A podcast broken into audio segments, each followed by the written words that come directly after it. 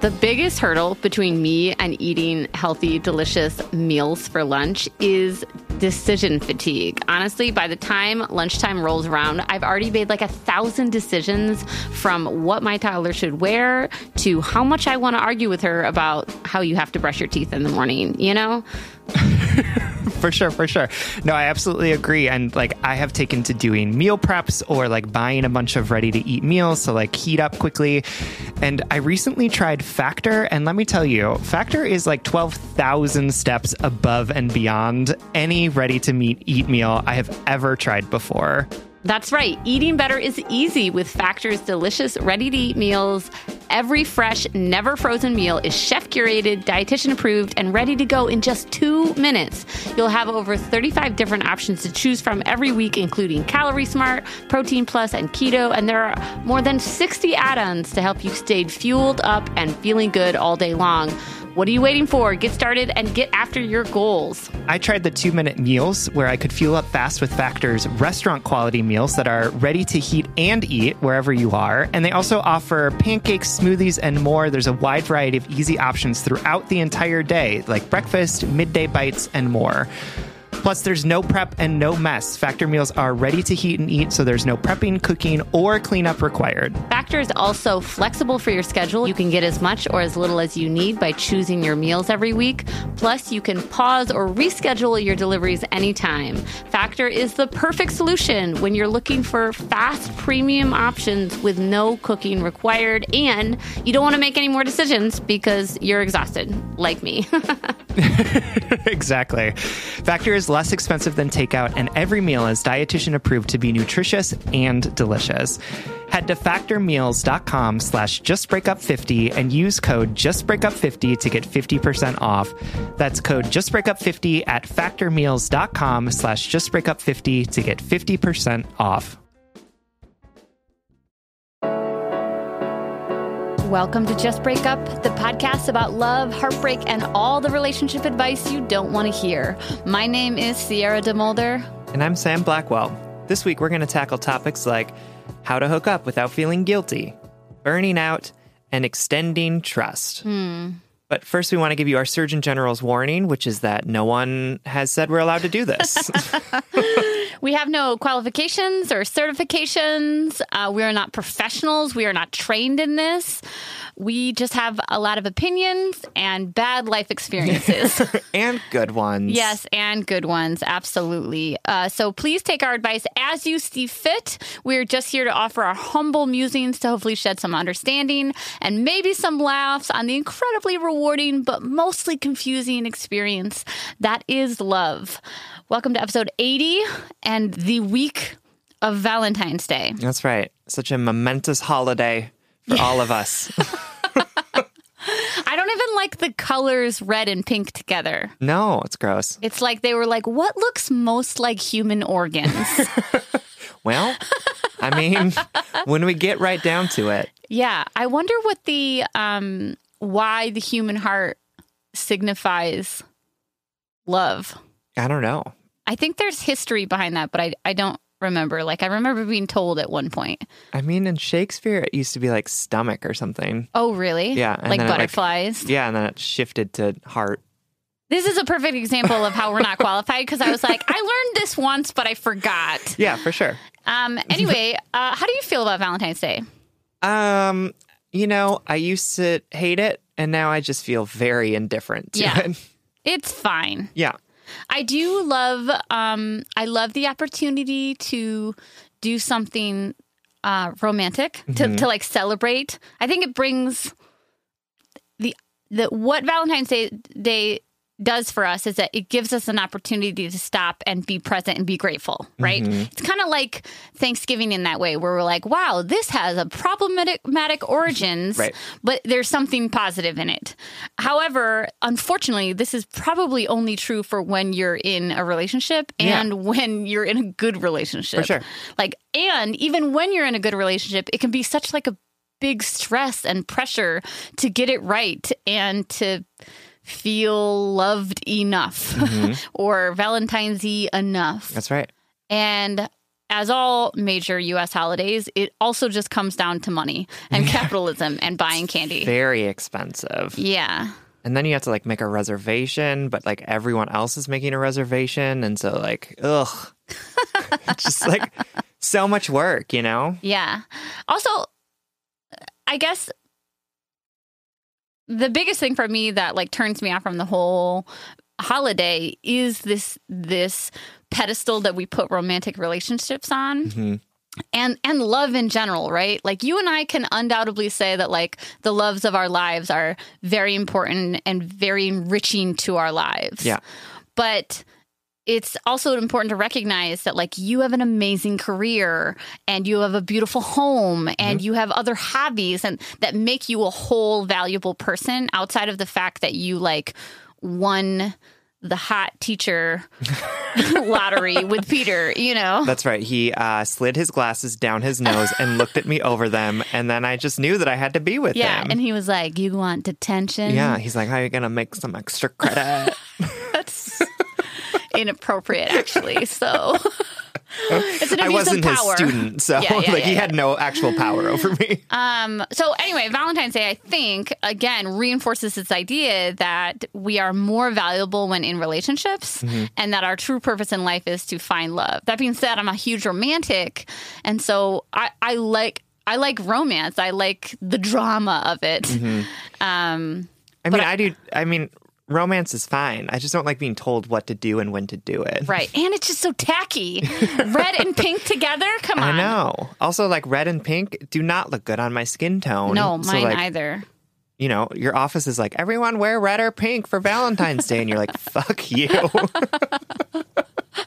That's you are like last week you were complaining about purple and the Vikings.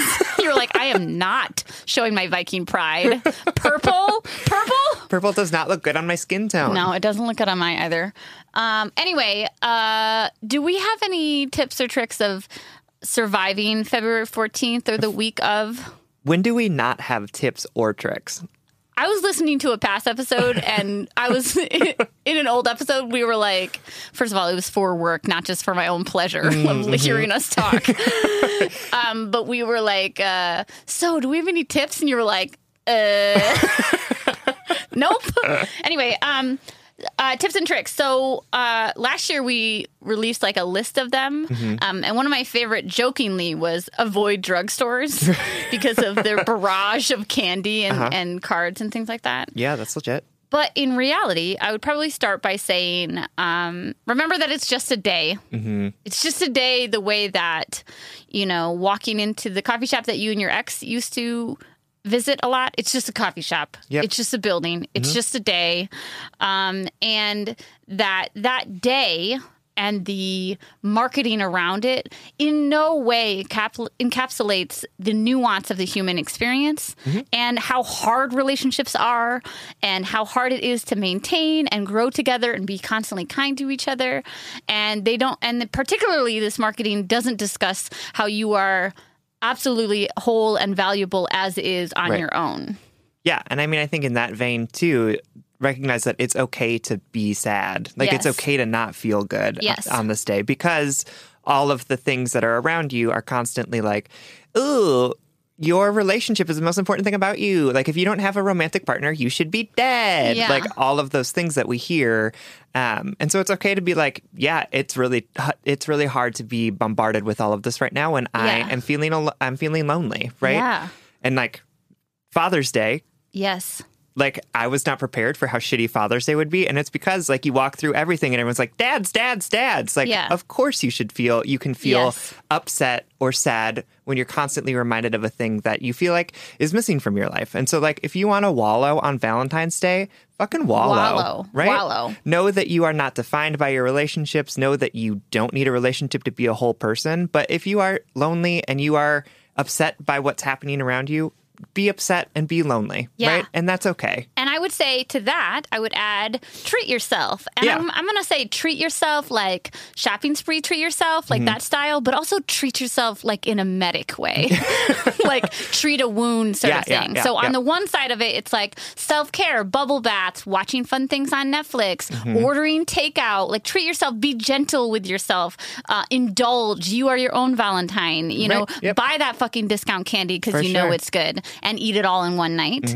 And then on the other side of treat yourself, it's do a little bit of head and heart work to remind yourself that you are whole, Yep. that you are lovable, that these wounds that you're feeling right now are valid. Like validate yourself, see yourself, um, and recognized that all of these pressures around you these these these cards and balloons and all this shit um, that's a lot to take in and to carry and you're doing a great job Absolutely. um, and maybe if your heart is hurting a little this week because your relationship doesn't look like those hallmark cards treat that part of you too. Remember that you're allowed to put up boundaries, you're allowed to defend yourself, you're allowed to ask for more and and you're also allowed to recognize that hurt in your heart, maybe that that grief, missing that relationship, honor that pain um, and give yourself some space to heal, you know. For sure.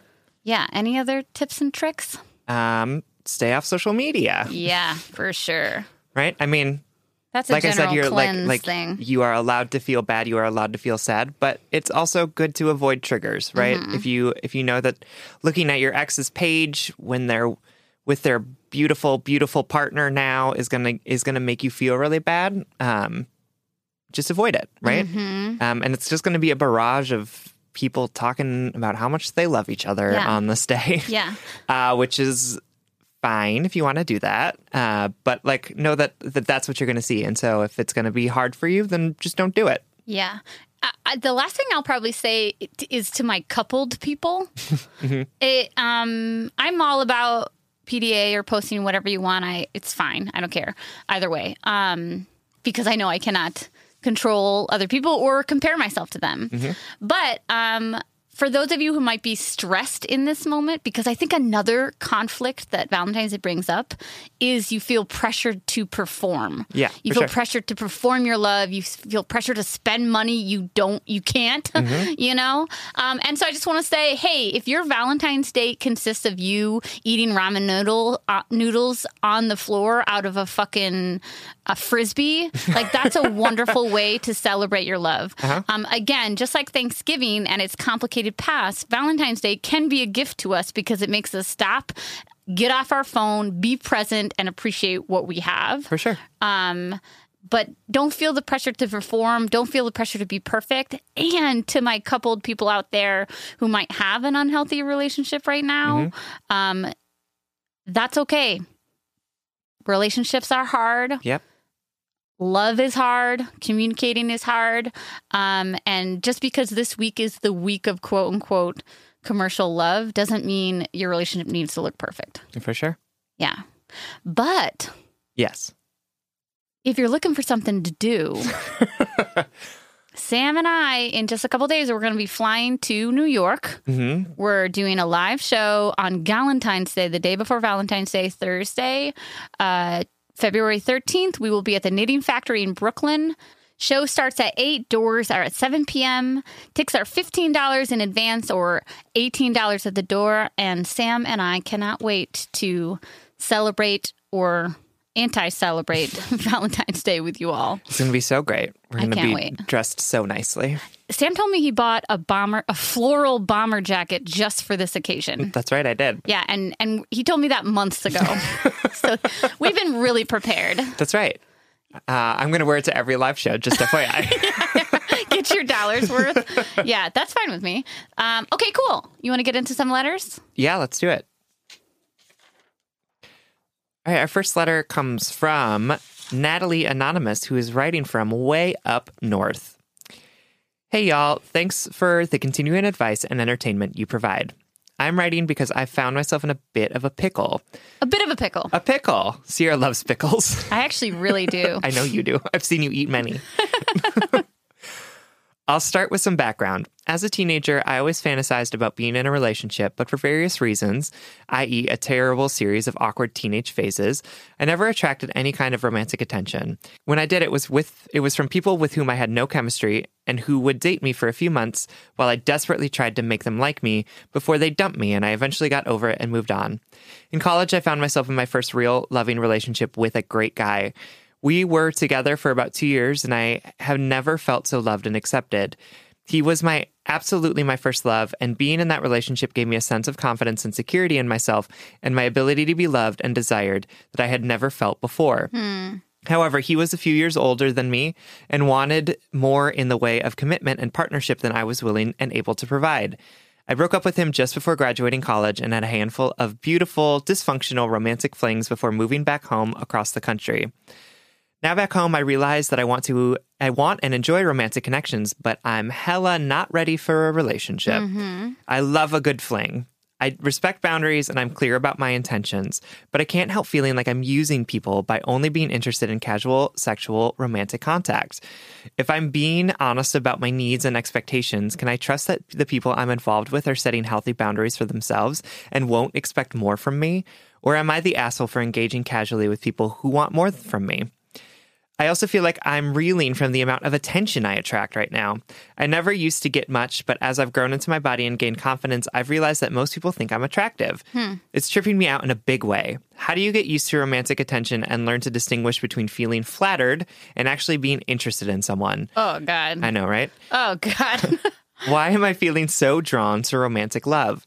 Wouldn't it be better to just seek friendship until I'm ready for more of a platonic or more of a romantic relationship? Why does it feel so much harder to connect with people platonically than romantically? I'm feeling so much shame and confusion about not wanting commitment when it seems like everyone in the world is just looking for a stable partner. Hope this all makes sense and I appreciate any advice that you would give. Lots of love, Natalie. Thank you so much for writing, Natalie. I think this is a great question. It is. I also love that you are out there finding only people who want to be in relationships because from everyone else I've talked to, it's just like a cesspool of people who only want hookups. Isn't that the truth though? That we've talked about this before months ago. That like. I hate that this is fucking true, but I've had experiences where, like, if you withhold, dis- like, your availability or your sexual interest, mm-hmm. people who are historically disinterested will, like, come calling. For sure.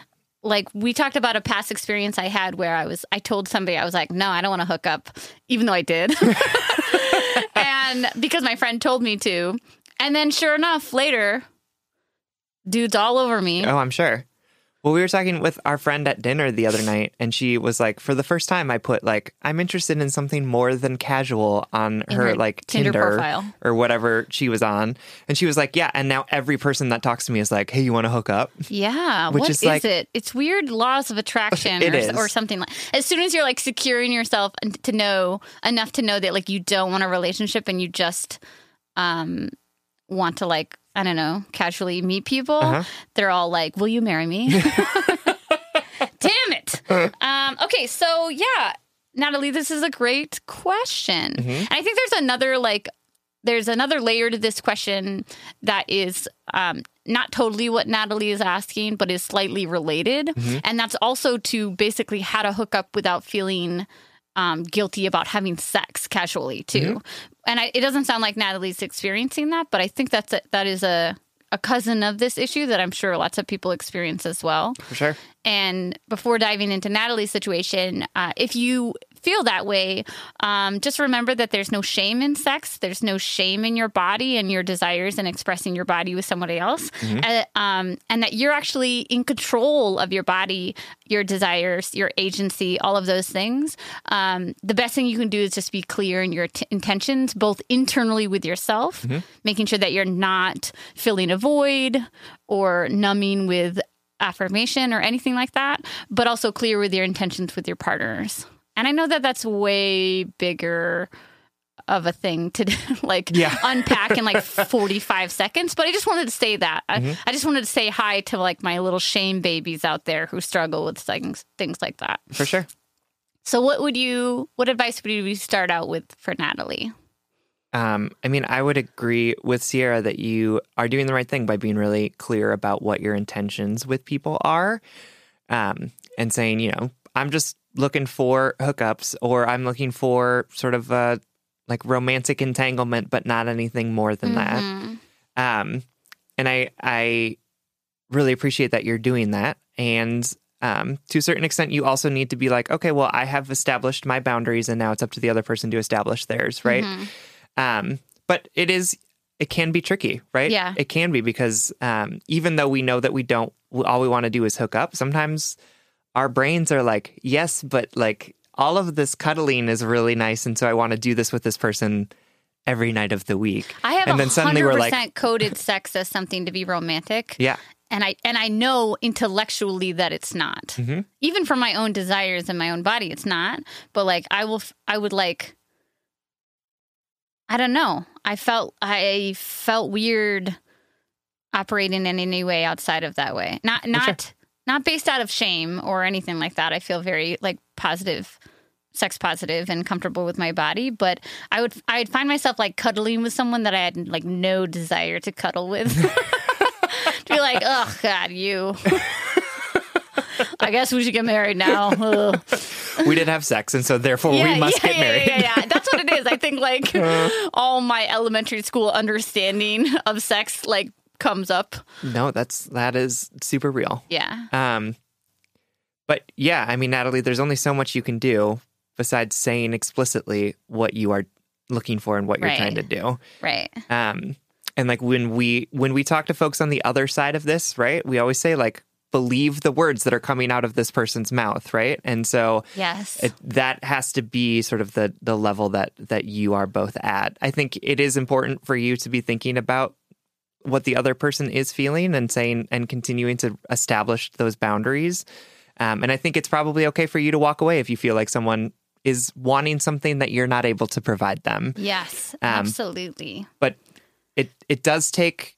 I think that in some ways, like this type of relationship of like just sort of casually hooking so up and can be even more tricky than getting into relationships because you know society has some rules and like expectations Mm-hmm. around what relationships look like that most people understand uh, but when it comes to just being like no i want to hook up and i want to cuddle afterwards and Especially then a woman. yeah and then i want to go back to my house and like maybe we'll talk in a couple weeks like yeah.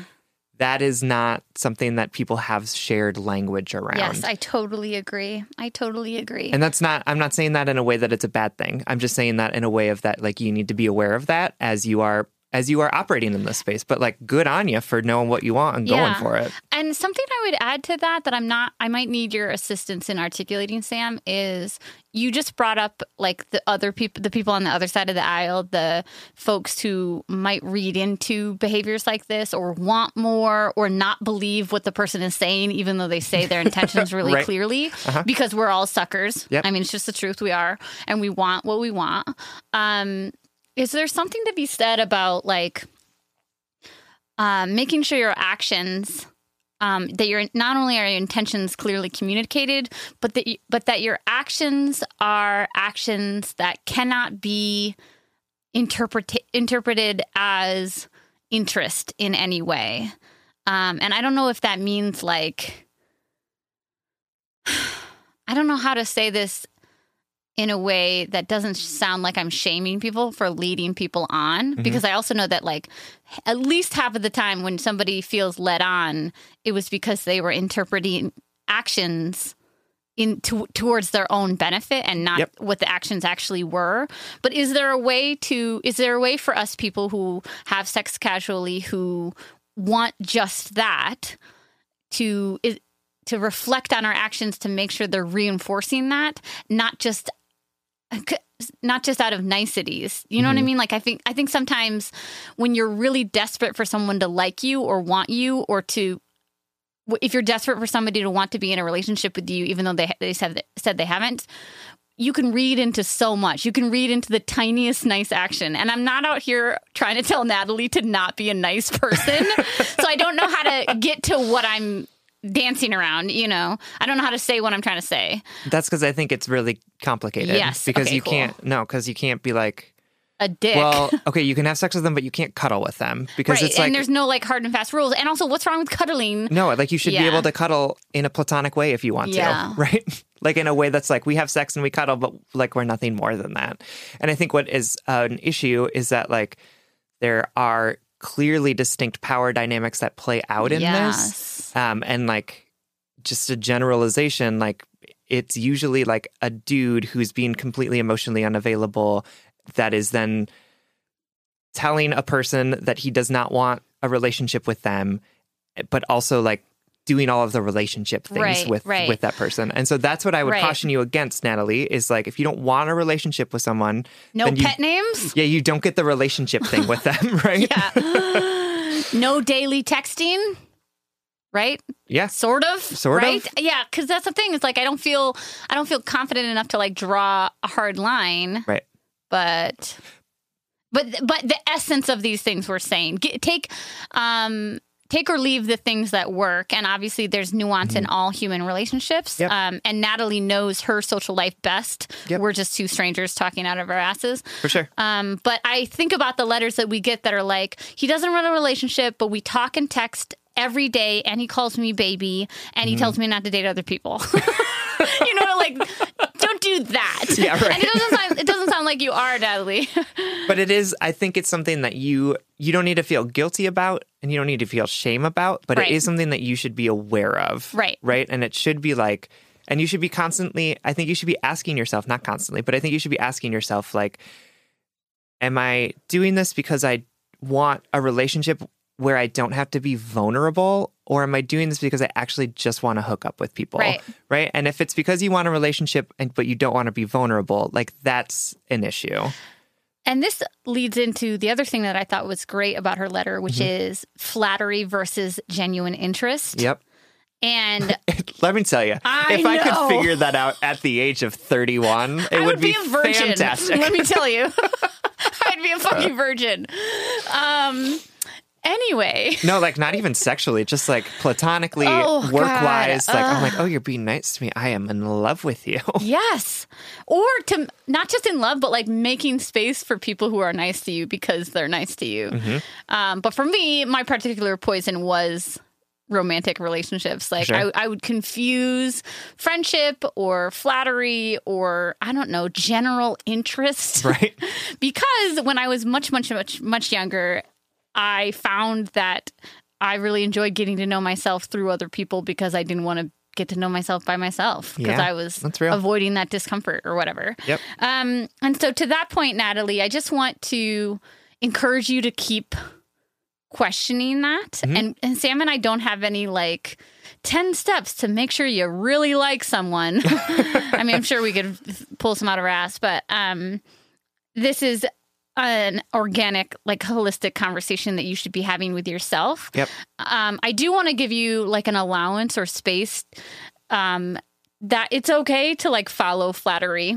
It's Yeah. okay to make yourself um, feel good. That's right. It's And- okay to try things that are new and to experiment and figure out what felt good and what Yeah. did not feel good. Yes, which, as you continue, right, as you continue on this journey, it will be more and more apparent what those things are. Yeah. Because, like, I know that when I was also in my early 20s, like, I would have sex with anyone who told me I looked cute. Yeah. And, like, it didn't work out very well Yeah, for yeah, me. yeah, yeah, yeah, yeah, yeah, yeah, yep, yep. And yep, so, cool, like, cool, cool, have, cool, cool. yes, have become more discerning about being like, oh, I'm not into that person. They just looked at me and said I was cute, right? I'm just, I know that that's a trigger for me. And so I know how to like Yeah, work through it. yeah, But I wouldn't have learned that without having those experiences and those experiments and those bad things, those not great sex with Right. people that I then had to like cut out of my life. yeah.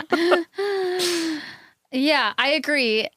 For me too, I it took me a long time to balance the difference between flattery and interest. Mhm. Um and I want to say, Natalie, I think that it gets a lot easier, just like Sam said, the more you know yourself, the more you um, hone your life goals, your authenticity. It, it just gets easier, and you know, and there's nothing wrong with ex- uh, playing around with that, experimenting, getting to know yourself whatever that is. There that that is the journey of life. Um, but it will. I think that that particular question will get a little bit easier as you as you move through life. For sure. And I also think what you said about um, having a possible aversion to or difficulty with fostering platonic relationships that gets easier too but not not because it is easier but because it's a muscle that mm-hmm. you strengthen. Yeah. Learning that you this sounds so s- silly and like simple of a statement yeah. or a, a, little ungraceful. I can't wait for it. Uh learning that you don't have to have sex with everybody who's interested in you is like life lesson number seven in my life. you know, it's confusing to grow up. I mean, and this is connected to the flattery versus whatever, but uh, that learning that I could have co-ed friendships mm-hmm. that, that had nothing to do with desire yep. was something that I had to learn. And I think it's because I think it's a combination of things. One, I had a low sense of self worth, mm-hmm. right? I really wanted to feel desired. Um, two, I'd been conditioned to think that my job as a woman was to be desirable, and therefore I was not. I my my like subtle subconscious job was to be sexualized to all men. Yep. And that sounds weird, but I, I just it was just my experience growing up. For sure.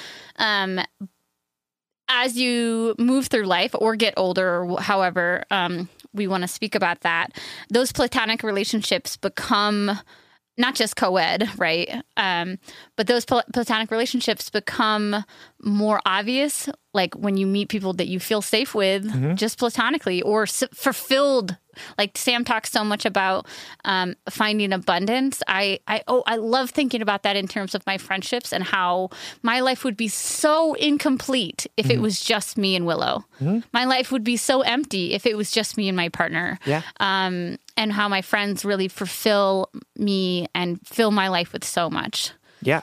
I mean, I think you talked about like why is it so much easier to create romantic relationships than platonic ones? And I think one of the things that I've learned is that it's much easier to create an immediate sense of intimacy with someone when Bingo. you take your clothes off and like put your parts on each other, oh, right? God, you're so right. But it is so much harder to create intimacy with someone when you you can't just I don't want to say it's fake intimacy when it's when it's like sexual and romantic, but it but like the intimacy of sort of taking off the armor of having authentic conversations with people um, is it takes much more work than just saying like let's get naked and like it's cheaper. And I don't mean that other. in like a tacky, like cheap hoe kind of way. Yep. I mean like it's it's literally it takes you deposit less. Yes, to and get it, the reward. Yep, and but the reward also sometimes is cheaper. Right, it's poorly made. exactly.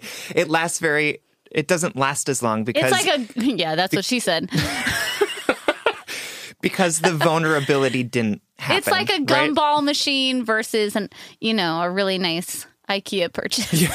Hmm. I know, I know. I have a low standard, low standard for furniture. Uh, that's right. It's like shopping at H and M versus shopping at Chanel. yeah, I have never done that in my entire. Me neither. And H and I love that H and M is like my fancy store. It's like shopping at Forever 21 versus shopping at The Gap. Yeah, that's a perfect analogy, even though I prefer the cheaper one. Well, some people do. Yeah, there we go. There we go. Um, analogy perfect. Yes, perfect. Um, so I would just say, like, I just said analogy perfect. Like, that's not a sentence. analogy colon perfect. Perfect. Yes. Period. Got it. Um, so I would just say, Natalie, if you are interested in creating platonic relationships with folks, know that it does sometimes take more work than romantic ones. Yeah. And I'm I'm not saying that romantic relationships are easy or because like I think true romantic relationships, loving romantic relationships involve similar amounts of dismantling the masks we put Right. on to protect Right. ourselves from vulnerability. But it is so easy and gratifying to really connect with someone when you're both naked and like making each other feel good. Totally. Also, I just want to. I just thought about this too. Be, go, the the blah, blah, blah. I, I'm, I'm glitching. I do thought that once. The the question of flattery versus interest really just like I know. fucking blew my wig off. And I think about when I was younger too. I, it how much I would rather it was. I would rather satisf- satisfy someone's sexual desire of me Mhm.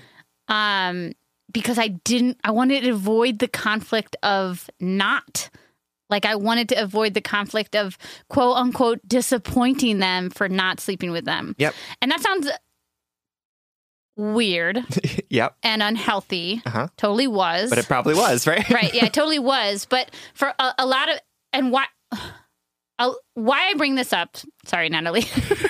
Like in seven different places, and four of them are in my 20s in different bedrooms. That's right.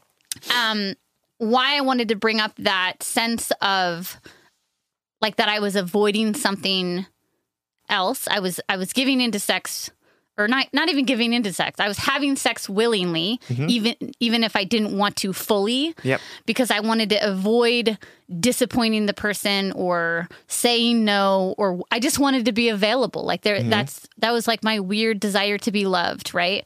Um, I bring that up because something that I would suggest Valerie is on when you're on this journey, this sex positive, empowered personal journey, um, a muscle that you can strengthen is not having sex with someone even if you want to in that moment or even if you feel the pull if there's any question or if you're like not even any question but just like this is a time of you to experiment your boundaries, who you are, who you want to be with. And sometimes something that teaches you a lot is abstaining from something. And I'm not out here telling you to be abstinent. Um, and I'm not telling you to save yourself in any way, but maybe put help yourself strengthen the muscles of keeping it platonic by keeping it platonic. Mm-hmm. And and know that you're not that withholding that from someone is not at all a crime. It's you're not going to be disappointing them or hurting them. You are practicing your own agency and you're experimenting with what it feels like to not communicate in this physical way. Does that make sense? Uh, yeah, for sure. Would you add anything to that? No, I think that that, Okay. that makes sense, and I and I hope Natalie that that you felt our positivity and affirmation of the choices that you're making, um, but also that we are you know trying to to give you the benefit of our experience in Yeah, this. yeah, um, yeah, yeah, yeah. and that you know you are absolutely allowed to to make your own choices and do what you want to do. But Sierra and I have been in similar situations and. Uh, just wanted to let you know what we've learned from them. Yeah. and, and you know what I never did successfully, Natalie and Sam? Let me tell you both. Okay. I, I don't think I ever had a successful casual relationship. Phys- Oh, I did. physical. You did. yeah. Yeah, I didn't. But that's because I felt that sense of guilt, um, like that I owed them more. I Mm-hmm. Sure. owed them my romantic interest or whatever. Mm-hmm. Um, and so that's my accountability and more proof that I am unqualified to give advice. For sure. And I have had uh, some successful casual relationships because we were both very upfront about the fact that it was a casual Yeah. thing and that we just like hooked up sometimes and we're friends otherwise. Hey, moral question. Do Yeah. you think that Natalie and others who want to have sex but don't want a relationship, is there an obligation to f- to find like-minded people? Like you just said that you had a successful relationship because you both weren't looking for a relationship and you were both upfront about that. I mean, I would encourage Natalie that if someone is like, I'm not interested in hooking up, I'm interested in a relationship, to recognize that that is going to make your relationship incompatible. Yes. Um, but like people are people have autonomy and they can make their own decisions, and it's up to them to establish and Their maintain own their boundaries. own boundaries. You're right. You're right. Um, but Nat, but obviously, Natalie, like think about that, and and I know that you are obviously you are thinking about that because you wrote this letter about feeling guilty about yeah, this. yeah, yeah, yeah. Um, so, you know, be clear about your intentions and also believe other people when they say what their intentions are. So if you have someone that's like, I really want a relationship, but I want to sleep with you, maybe say, I can't do that for Yeah, you. yeah, yeah, yeah. Because we want different things. I would say right? I would say lean away from nuance in that situation. Be like, it's got to be black or white, you know. Yep, yep. Um. Okay. Cool. I hope this helps, Natalie. We love you. Thank you so much for writing. All right, y'all know that Sam and I record every single episode of Just Break Up virtually. So I literally see this beautiful person on Zoom like multiple times a week. And every time Sam pops up into Zoom, I comment on their outfit. And I swear, like 99% of the time, I'm like, oh my God, that, that outfit is so cute. Where did you get it? Sam says Quince. You too can upgrade your wardrobe with luxury essentials at unbeatable prices. Quince is here to transform the way you shop with a range of high quality items priced within reach. That's right. They have 100% Mongolian cashmere sweaters for $50, organic cotton sweaters, washable silk tops, and timeless 14 karat gold jewelry. And the best part, all Quince items are priced 50 to 80% less than similar brands. By partnering directly with top factories, Quince cuts out the cost of the middle person and passes that saving on to us. And Quince only works with factories that use safe, ethical, and responsible manufacturing practices and premium fabrics and finishes. I love that. Y'all have heard me talk about my leather bag that I use as both a laptop bag and a diaper bag. And I love it because honestly, it looks really cute in every single circumstance that I use it. Indulge in affordable luxury. Go to quince.com slash justbreakup for free shipping on your order and 365 day returns. That's Q-U-I-N-C-E dot com slash justbreakup to get free shipping and 365 day returns. Quince.com slash justbreakup. All right, Head and Heart workers, you know I'm all about tackling our money shame and becoming fiscally empowered, regardless of how much money we make or how much debt we have. I think it's such a crucial step in our own self acceptance and empowerment. That's why I love that today's episode is sponsored by Rocket Money. Rocket Money is a personal finance app that finds and cancels your unwanted subscriptions, monitors your spending, and helps lower your bills. With Rocket Money, you can see all of your subscriptions in one place, and if you see something you don't want, you can just cancel it with a tap. You never have to get on the phone with customer service. They'll even try to get you a refund for the last couple of months of wasted money and negotiate to lower your bills for you by up to 20%. All you have to do is take a picture of your bill, and Rocket Money takes care of the rest. Rocket Money has over 5 million users and has helped save its members an average of $720 a year with over $500 million in canceled unwanted subscriptions. And listen, we always talk to you about like conflict styles and open and honest communications, but honestly, save your energy and get Rocket Money to cancel those subscriptions for you. Stop wasting You money. don't need to practice that. Yeah. We don't need to do head and heart work with like customer service representatives. You know what I mean? Like, just like use the middle person. just get Rocket Money in there to help you do what you need to do. Stop wasting money on things you don't use. Cancel your unwanted subscriptions by going to rocketmoney.com slash justbreakup. That's rocketmoney.com slash justbreakup. rocketmoney.com slash justbreakup. All right. Our next letter is from Capitalism is a Scam, but. dot, dot, dot, dot, dot. Oh, okay. And they are writing to us from Guilt Nation Population One. Oh, no. There's so many more people in there. That's funny. Okay. Hi, Sam and Sierra. I know everybody does this, but honestly, thank you for sharing all your wisdom and wisdom, wisdom, Wisdom. wisdom, and being so real. That that was very real right there. Even if that realness includes eating hard-boiled eggs, ew, ew, ew, while recording. Okay, Oh done my with God. I this feel letter. so Moving on. Thank you, Well, capitalism. I'm fine with that because thank you, capitalism. I'm fine with that because I got so many messages of support via Instagram. and I got so much hate. Literally, someone DM'd me and said, "Eggs are delicious. You're a troll." We have the nicest fans. They're really nice. It was a friend, so yeah, like, yeah, yeah, yeah. we're allowed to make fun of each other. Right. Okay, anyway, but seriously, love your friendship, humor, and tough love. My relationship question has to do with my relationship with my work. I work in a mental health treatment setting with amazing kids who have experienced complex trauma. I work with some of the kindest, most dedicated, and most resilient co- colleagues as well. Recently, I've been struggling with burnout. I'm working with fifth and sixth graders who are going through puberty in addition to all the other stressors in their lives. Every day I get made fun of and cussed at, which is tolerable in small doses, but it becomes too much over time. Kids can be violent, aggressive, suicidal, so we need to physically hold kids back from hurting themselves and others. Recently, I saw one of my kids get handcuffed because he was so far from a suicidal crisis that he was trying to choke himself with a seatbelt. The next day, he looked into my eyes and asked me, Why did you let them handcuff me? I was absolutely gutted. Here we are trying to help these kids feel safe and work through their hard stuff, and I broke his trust. Also, why the fuck is a suicidal 11 year old handcuffed? And why are any 11 year olds in a position that they feel that hopeless? It's heartbreaking. My two main colleagues approach things differently than me. They are 10 to 15 years older, have seemingly thicker skin, and call all the kids on their BS.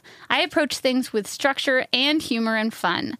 It gets hard though because our structure isn't a pla- in place for me to be able to have fun and instead I have to be this strict nagging bitch.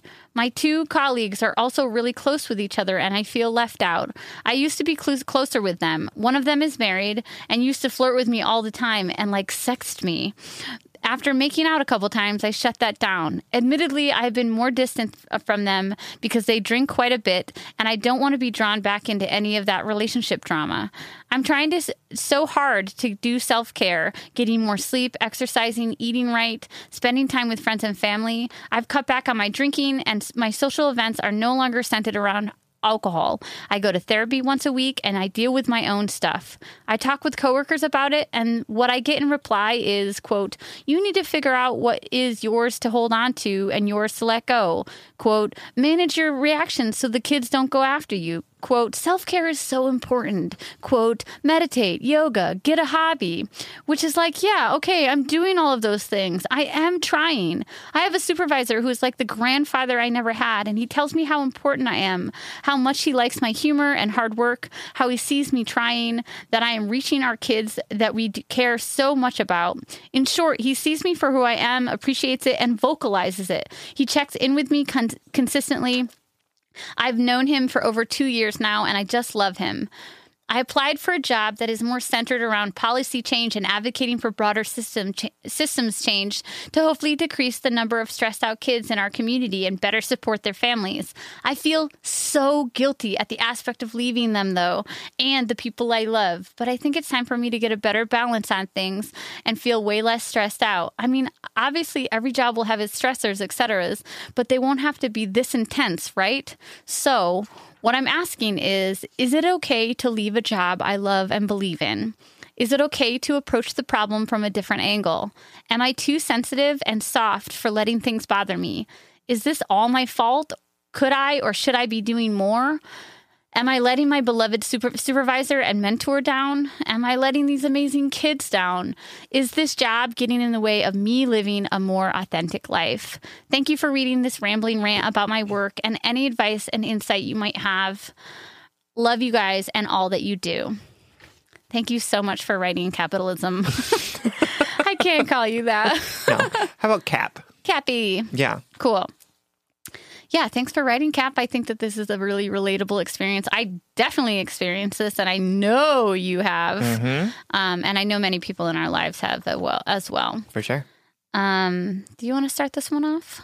Um, yeah, I mean, I'll just start off by saying um, direct service is hard. It's, so really, hard. yeah, really difficult. Um, and I know that there's a there is an impulse to create a comparison between you and the the folks that you're working with, and saying, "Well, I don't have the right to feel upset. I don't have the right to feel traumatized because the folks that I'm working with are, are going through so much worse. Right. Um, but the reality is, is that secondary trauma is 100% real. Right. Um, that working with folks who are in crisis and who are suicidal and are going through um, really, really difficult things uh, creates pathways of trauma in your brain, right? And so, um, you know, if you want to look at things sort of in a in a in a zero sum game, sure those folks that you're working with might be going through things that are significantly worse than you, but it doesn't mean that your body and your brain are not responding to what's happening in a way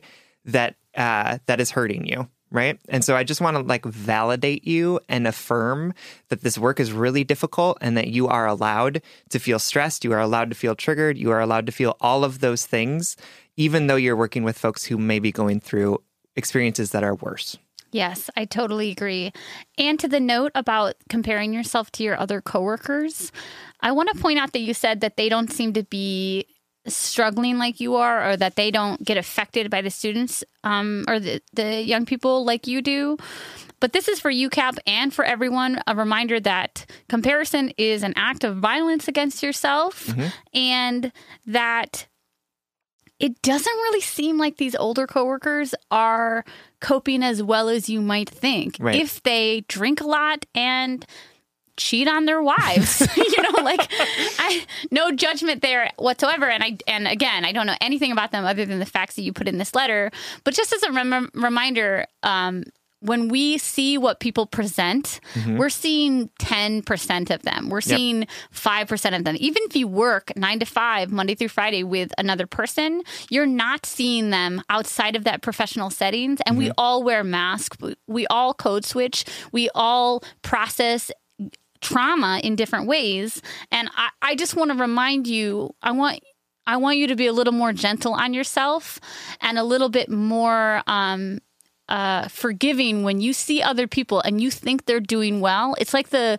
it's like the check in on your strong friends mm-hmm. thing that you see mm-hmm. floating around on the internet. That like what people present or the skills that come forward that might not be the skills you have. It doesn't mean that they are that one dimensional person that you're seeing. Sure. They're just as complicated as you are. We just are all dealing with we're all utilizing different tools, different life experience, a different understanding of reality too. That's real. So I just want to remind you, Cap, that um, this isn't about what you can do versus what they can do. Mm-hmm.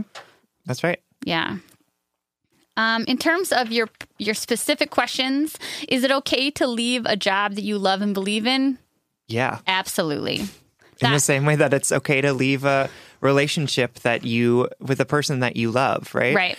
You are allowed to break up with people for whatever reason at whatever time and you are allowed to quit your job for whatever reason at whatever time, even if uh, even if it you think it is your life's calling, and even right. if it means that you are not going to be able to work with these students anymore, right. right? You are allowed to do it. You are allowed to walk away to take care of yourself. Yeah, and the number one reason I would argue that we are allowed to do this is again what we do for a profession is not our whole worth or identity. Absolutely. Even if your profession is helping people mm-hmm. and you want to be a helpful, kind, generous person yep. or you want to be in service in your life, just because you do that at your work, that is not a that does not make you holier or less holier than anyone else. For sure. Um, and in fact, our jobs are what we do because we need money.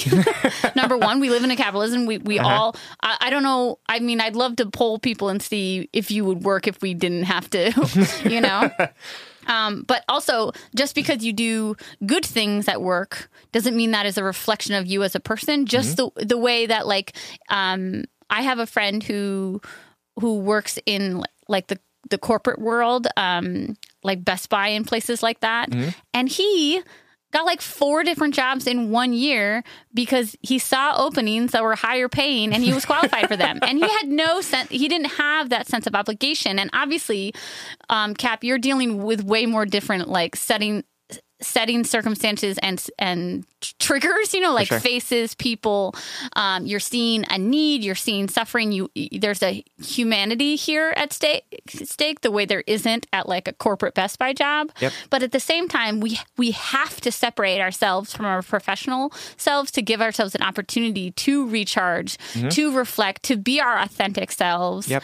um, so absolutely you're allowed to quit remember that it is just a job and that job has seen dozens of other you Yep. and that doesn't make you more or less valuable Yep.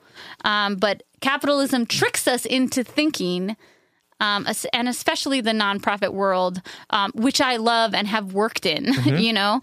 But we so often, because we want to be in service so badly, um, we really, really sacrifice so many parts of ourselves. Sure. Um, And I think um, one of the things that I realized as I was burning out last year totally. uh, was first of all, just like Sierra said, right? Like I am not my job.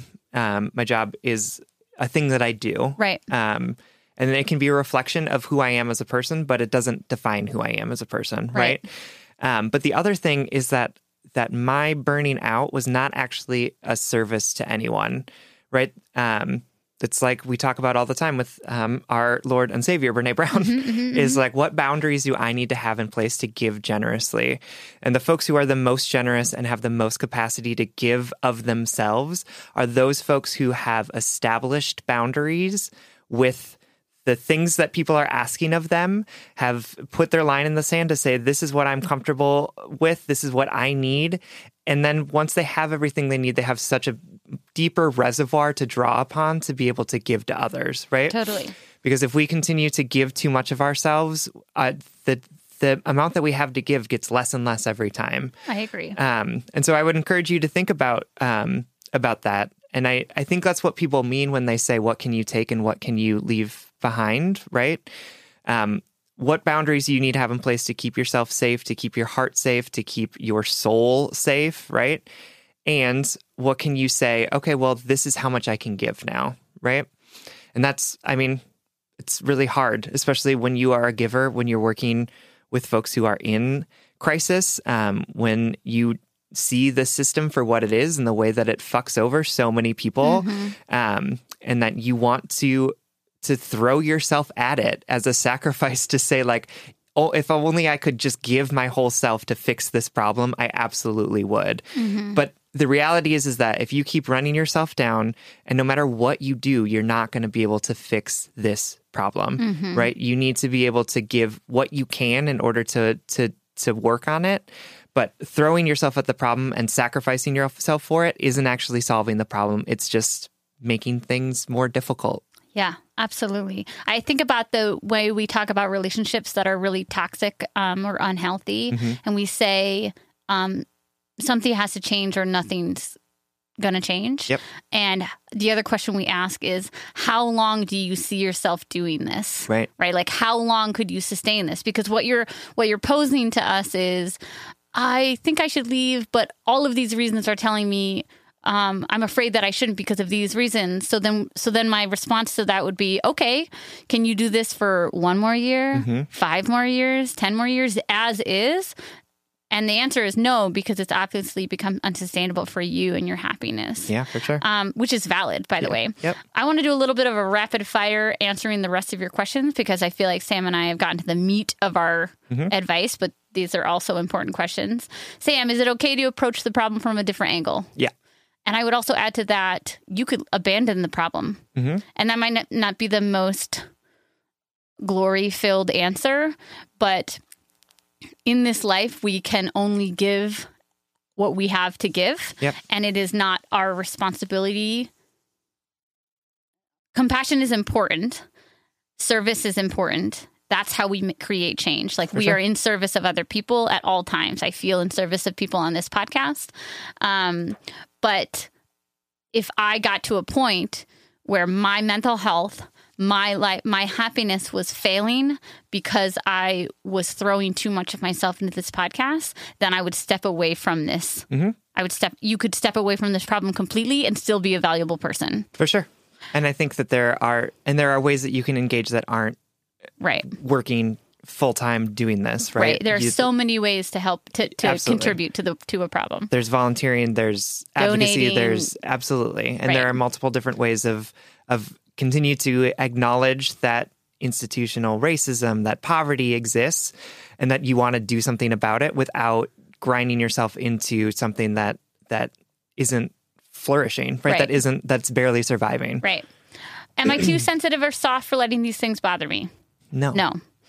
Is this all my fault or could I or should I be doing more? Oh my God, no, No. No. It's not. It's not your fault in any way. No.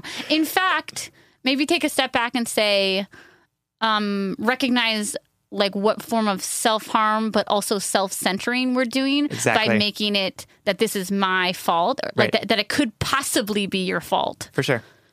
You are you are a person that's existing in an institution and a system that benefits some over others for Yeah. sure. Uh, and we are all complicit in that in different ways, but it is not your fault that the system looks like this. And you cannot single handedly work to end that system, Right. right? Um, am I letting my beloved supervisor or mentor down? No. I mean, yes.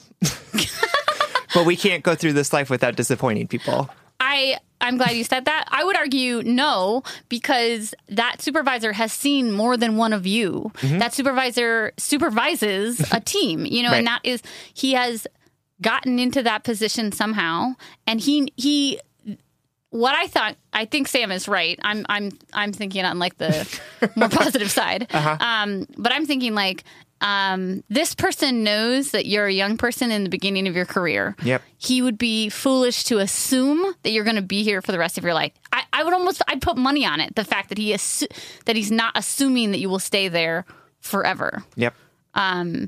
But to Sam's point, if he's disappointed you leave because you're a great worker, that disappointment literally just means he values you as- an employee and Yep. he respects you. For sure. So that conflict there is a false conflict. It's, Absolutely. It's not that he's disappointing you, it's that he values you. Right. And we can't make our decisions based on whether or not we're going to disappoint people, right? Like that, because then we'll always be doing things that aren't good for us. Forever. We'll always doing things that please others at the expense of our own joy, at the expense of our own health, right? So, yeah, you might disappoint him, but you can't move through this life not disappointing people.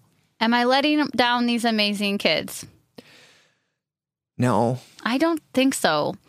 Because you have to remember you are there in service to them. Their lives are not um, pivoting on your presence. Right. You may influence them, but their lives go on with or without you.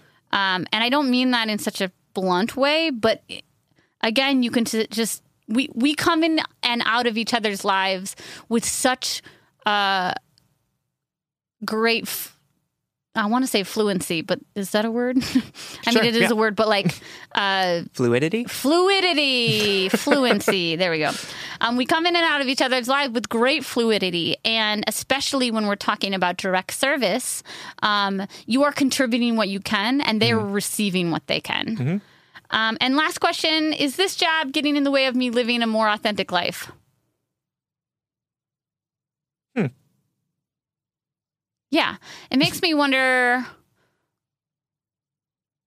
I wonder if you if if in that question you mean is it getting in the way of me being happy and and healthy? And it sounds like it is. Yeah. Yes. Authenticity, who knows? Yeah, right. But your health For sure. and your happiness, yeah. Okay. But I think, yeah, I think Cap. Um, I I just want to say that like I struggle with this as well. Um, working in a place where I uh, focus more on systems than I do on individuals, right? Um, and so what I would say to you is that you know direct service is difficult. Some of us aren't equipped to be able to do it, right? Or some of us will burn out immediately upon taking a direct service job, Right. Which is exactly what happened to me.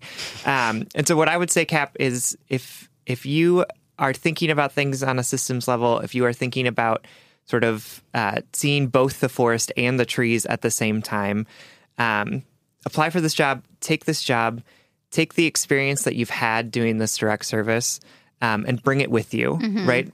And and really be an advocate and be a person who who brings that experience to it, and also at the same time make sure that you are um, giving up space and giving up power to those folks who uh, you've been working with for the past year, right? Uh, their families, their experiences, right? And I think it's I think it's wonderful that you are thinking about, you know, I can't I can't hold myself to this grindstone anymore, but I can find a way to make sure that I am am contributing, right? And I think that you have the capacity and power to do that, um, and would love. And I think that having this experience actually positions you better to be a better advocate in those spaces totally than you were before. Um, so I know that this is tricky whenever we talk about poverty, whenever we talk about mental health and and you know access to resources, it gets weird and gross and painful Tricky. to talk about. Yeah. But um, we all have we all have a a role to play in this, in changing the way that this system works, in dismantling it, in bringing equity into our world, right? Um, but we can't do it if we are constantly sacrificing ourselves, if we are burning ourselves out, if we are making ourselves unhealthy. And so I think it is important to value yourself enough to say, I need to be in a place where I can do this job in a way that is actually helpful and that decenters me and that that doesn't bring my own issues into it. Um, and I think you can only do that by taking a step back. I totally agree. Thank you so much for writing capitalism. we we don't love capitalism. No, we don't. But we love you, Cap. Absolutely. Thank you so much for writing. All right, our last letter comes from Bryn Seriously Bummed Out, who is writing from the verge of despair. All right. Woo! Hey, Sam and Sierra. To start off, I just want to echo that you two offer such an amazing thing to the world. Just being here for all of us with your genuine love, support, and advice means that means more than I can say. So I am a 23 year old woman teetering on the verge of never trusting men again, and I feel half ready to throw in the towel on the dating front. I had one long term boyfriend throughout undergrad who was great and the only man I'd been with, but I ultimately ended it after about three years because it felt like we had outgrown each other at that phase in our lives. Mm-hmm. I spent the next year in an intense grad school program that consumed all my time and energy, so I didn't date and was blissfully happy just doing my own thing and being me. However, about eight months after my breakup, a close friend of mine I'd met in grad school, who I had developed a crush on, but was doing my best to ignore because he had a girlfriend, professed to me that he had broken up with his girlfriend, extenuating circumstances, she was preparing to move across the country, and that he thought I was incredible and wanted to be with me. I was really happy because it felt like things sort of fell into place between us and at first, things were amazing, especially as we already had a really close relationship as friends to grow from. However, after about two great months, things quickly became difficult and strained as he morphed into an emotionally manipulative, shady piece of shit. He began to keep me at such an arm's length and behaved so hot and cold towards me that I felt like I was going crazy. Worse, this cycle kept playing out where just when I would be ready to call it because he seemed so distant, he would do a 180 and be so sweet and cute again and want to spend lots of time together. But this would always be quickly followed by days of radio silence, or worse, cold and pithy texts with hours between them that made it impossible to actually have a conversation. Without inflicting more of what happened on you two, ultimately he ended up ghosting me after six months. Six months, wow, okay. The red flags I ignored were actually red because, unbeknownst to me, they were actually straight up on fire the whole time. but I entered into this from a place of genuinely caring for this guy since he had been such a close friend. And I think I had uh, naively assumed that his motivations were as sincere as mine. I found the whole thing really devastating and felt as though I needed to almost grieve the death of my good friend because it feels like he was killed and replaced by someone else entirely. And it's made me feel really scared to trust people's motivations and sincerity again after this experience.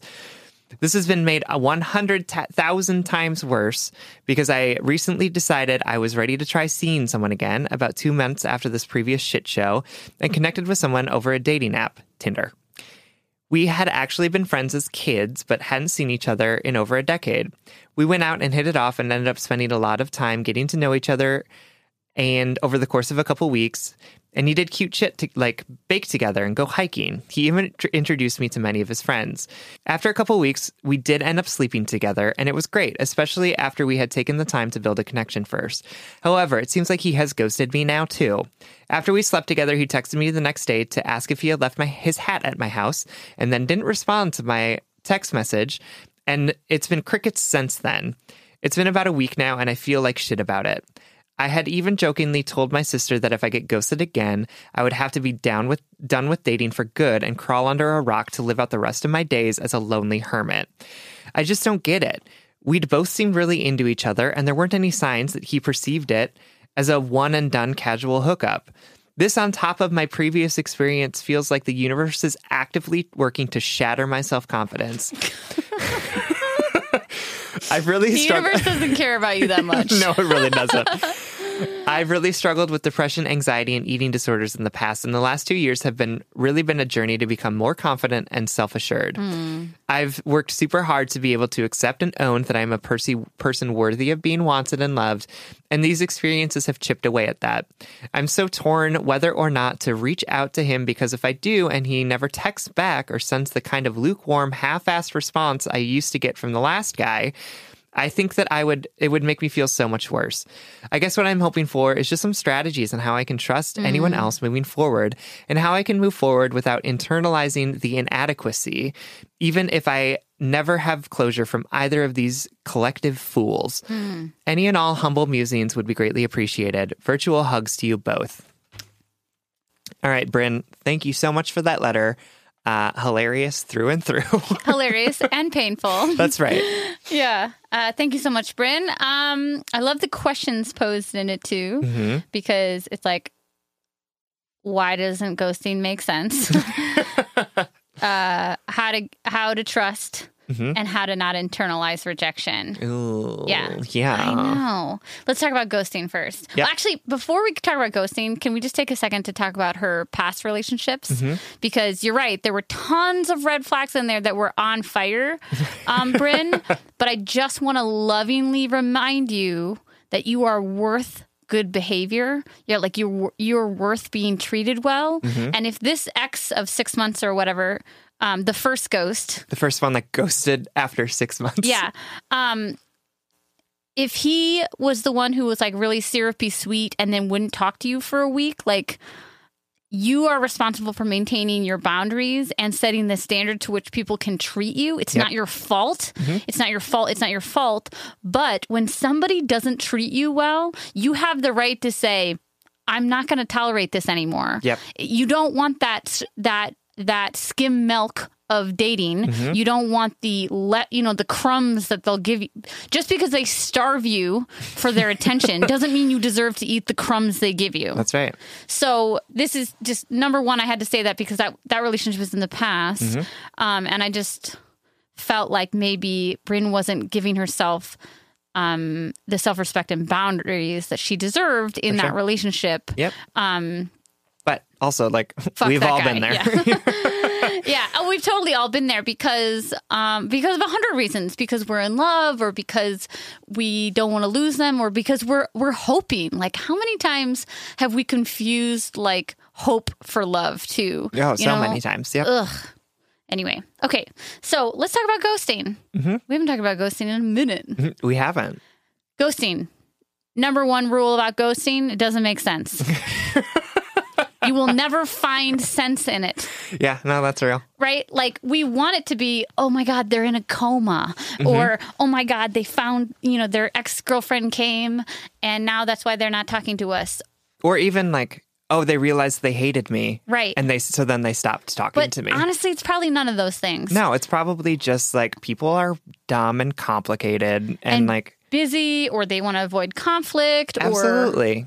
And so it, like and so I think what the issue is is when we get into this into ghosting, we begin to create narratives in our head that can never be disproven. right. right and so we begin to think wow this person this person had sex with me and then ghosted me so therefore I'm i'm, a- ugly and bad at sex Yeah, and that's the why sack. they did it Right. as opposed to being like oh this person ghosted me because they were dating two people at the same time and the other person and like they connected more with the other person. Right. or like whatever the reason could be we'll never know the exact reason. And so that's why ghosting is is so painful because like It's it's we just get to make up anything we want in our Right. head And- and, like feed into the worst insecurities that we have. Totally. And jumping to her last question, which is my favorite and most painful of this letter, how do we not internalize it? Because it, you're right. When we are when we are given like the keys to the car, Yep. when we're given the opportunity to write the the narrative of what happened, because the person who ghosted us left us with nothing. Yep. We can fill that narrative with whatever self-loathing we have. For sure. Absolutely. and, and of course, it's going to be pointed at us because yeah. because it is hard to love yourself all the time and well. well, we are taught to not do that. Right. So, um so to that point actually Bryn something that Sam mentioned triggered something in my head which is I wonder if you could like write out the reasons you think that he ghosted and wherever it's it is about you you have to make it about him. You know what i mean? Like oh i'm afraid uh I, uh he thinks i'm ugly and bad in the sack. Well that's all about you so let's make it about him. Um he fears conflict and didn't it doesn't find me attractive. Even if that is true right? Like mm-hmm. even if we flip the the sentence to be about him and the, and the sentence then becomes he doesn't find me attractive. It's not i I'm bryn am, unattractive, ugly, am ugly. Right, it's exactly. he is not attracted to me right? Mm-hmm. And so then the only discomfort there we have to deal with is the rejection of somebody not liking us but it's not about that that process of changing the sentence structure literally um, is one of the tools that we can work on because like sam said in the last letter there's no there's no life in which you don't disappoint someone. Similarly not everyone is meant for us. There's Right. no world in which we are attractive to everyone. Um, and let's do another example that's not about the um, having sex but maybe it's like okay so you go on a couple dates with this person. Um, oh no, no, you date this person for six months, and so then, then you assume the reason why he ghosted you is because um, you're not a good time. He uh, and you are not worth loving. And it's all about you and your lack lacking. Instead, those sentences become um, he cannot sustain a relationship to the level which I want one. And he was not capable of loving me. and he's incapable of communication. yeah. He is incapable of handling conflict. He is incapable of being adult enough. you know, like all of a sudden, it's about hit what hit what he is bringing to the table, and not what you're lacking. For sure. That's like a direct way that you can combat internalizing it. For sure. I think that that's a actually like a really good process for thinking about it. Um, because I do think part of the issue is when we when someone's rejection of us becomes like a a reflection of us as a person, right? And what I loved about that was like he didn't find me attractive is so different than I'm ugly. Yes. And like I think we can often confuse those things so easily um that it and that's not just like even in romantic relationships. That's in like parental relationships and friend relationships and work oh God. relationships of Right. like because this person thinks this thing about me, that's who I am. And the Right. reality is that I think it gets much easier to handle rejection when you're able to say like I know who I am. I know my adequacies, I know my strengths, and I know my weaknesses. And so when this person rejects me because of this, I it's not about me, it's about that person not being right for me. Beautiful. Or like you applied for that job and you didn't get it and you're like, "Oh my god, I must be awful at work." No. That job just wasn't for you. Right. Like that organization was not the one for they you. They found someone that they think is a better fit, right? Um, but that's not a reflection of you. No. Um, I I also we could add a step to this process. So flipping the sentence structure to be about the other person and not about wh- how it somehow reflects you, Mm-hmm. but also adding what you know to be true. So he wasn't attracted to me also becomes he wasn't attracted to me, but I know I am beautiful. Yep. He wasn't attracted to me, but other people are attracted to me. For sure. He wasn't attracted to me, but I don't judge myself based on the desires of other people. And so maybe that's maybe that's step two of that process, Yes. right? He said he thinks I'm bad in the sack. We got to write a book, man. Yeah, right. We're nailing this. Consider we like- made this up off the cuff. right? Yeah, like I must be awful at sex too. He didn't like the way that we had sex too. but we all have different bodies, and I Right. like having sex with myself. quote Lizzo. right? Exactly. Or he uh, broke up with me because I was a bad girlfriend. Or he was in he wasn't able to love me in the way that I want to be loved and I know that I'm worthy of love. Yes. Right? Like sort of connecting all of those things together, I think is really important exercise. And I think it would actually be helpful, like not just for you, but for me too. I was sitting here just thinking about like conflicts that I've had and be like, how can I turn? Because I I'm so fucking sensitive, Uh-huh. and and it's not sensitive. I try not to be sensitive in the way that centers me, like Mm-hmm. oh me, because I know that we're all allowed to have conflict and people are allowed to be disappointed or whatever. For sure. But I do wonder if I can just say, you know, I love the mantra like not all people are for us, or you know, so sure. it would be like. Um, I'm trying to think of a conflict that Willow and I have that I would want to share on the podcast.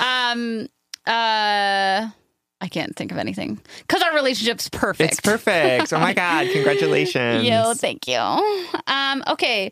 Uh, the other thing I wanted to talk about was your funny thing about the universe punishing you or, or crushing your spirit or whatever. And Uh-huh. I made the joke that the universe doesn't care about you that much. Um, and I didn't mean that, that to sound cold or anything. It was a funny joke. Or maybe it wasn't yeah, but it's a real it's like a real but statement. so but the real thing is like um the universe won't intentionally hurt us the universe is just naturally cruel i think about i i think about um so I wait. I watch a lot of nature documentaries, Mm-hmm. and I was also raised by hippies and like raised in the woods. Right. So like I'm very um, familiar with nature happenings. For sure. And the number one thing you will learn by watching nature documentaries or living in the woods or anything like that is that nature is a cruel, terrible place. Yep. And nature doesn't give a fuck about our feelings. You know, I remember one time I watched a documentary about lions, and there was a baby lion cub who got trampled in a um, stampede, and the back of his legs, his back two legs were paralyzed. Oh my god, I could fucking bawl talking about this right now, and I watched it like seven years ago. um, and his and so he was like dragging his back feet, Oh God. and his mother left him there because she knew he was dead.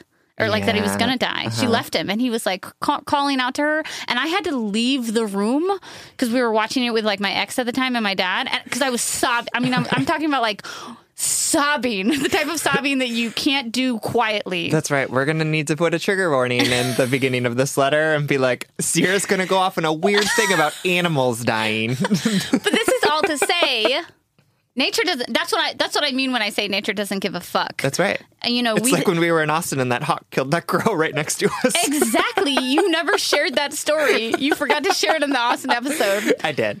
Anyway, I'm gonna get to the point. Um, but so like recently I realized I so I grew up thinking that that like nature is cruel, that that our our civil quote civilized lives know nothing about the cruelties of nature. That like that that just doesn't give a fuck. Um, but I realized the other day that the universe is cruel. Like the uni- and I and I don't mean that it's mean or spiteful. And maybe that's why I'm saying this Sure. um, to Bryn is that like I don't think the universe would intentionally spite us, but we're fools to think that it will constantly give us things to to flourish and and um, because the universe is challenging and and life is hard and if you haven't been devastated yet, just buckle up, Buttercup, because And also, if you have been devastated, right. buckle up, Buttercup, because it's it's, not happen again. yeah, right. It's not just one and done. But why I brought this up is not to just shove it in your face about how cruel the universe is and how we all don't matter, and to tell you about a sad story about lions. um, it's it is. I I wanted to preface that all to say, Bryn, that the universe isn't intentionally punishing you, but it may be giving you an opportunity to um, really tap into what does it mean to build true sustainable self-love. Mm-hmm. We talk about self-care all the time. We talk about self-love all the time.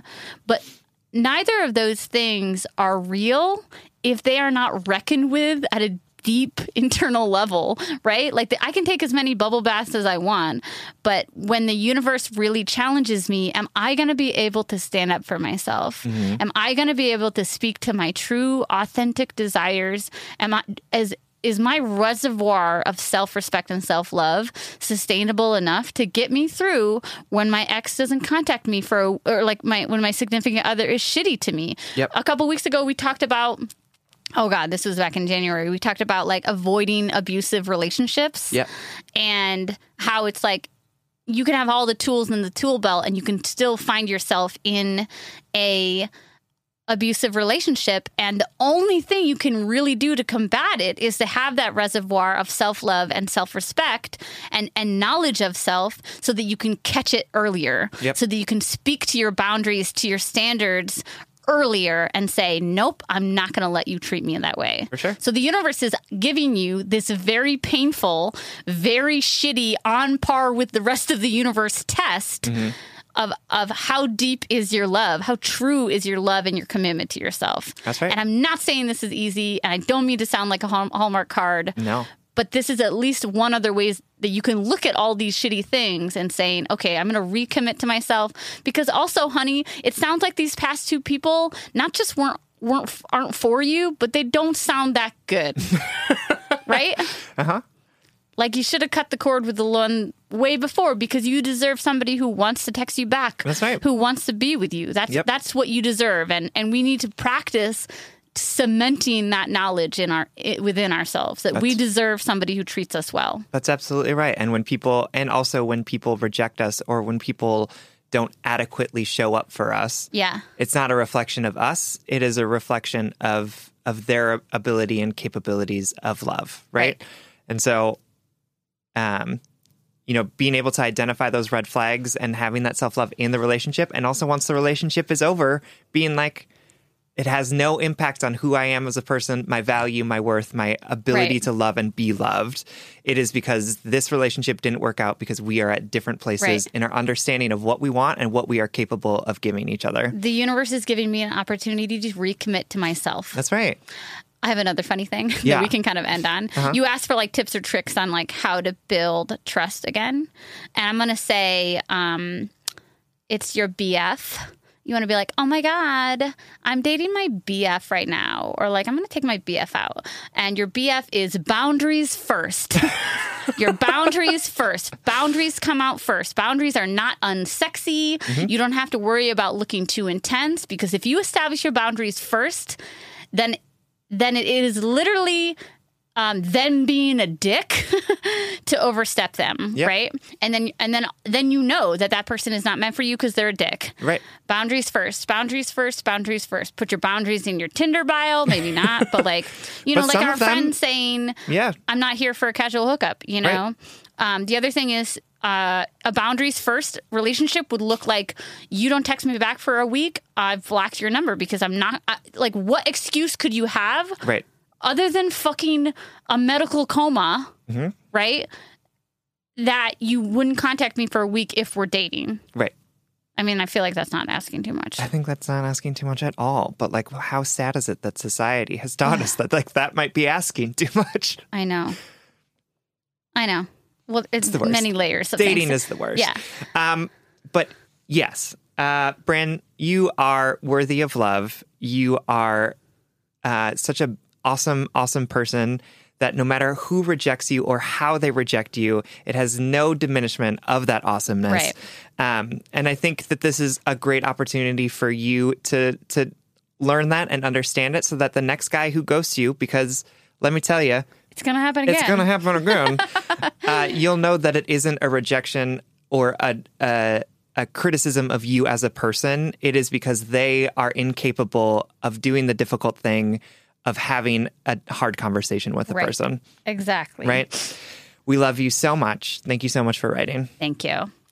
All right, everyone. This brings us to the blind date segment of our episode. This is when we try and hook you up with something that we think you're going to love.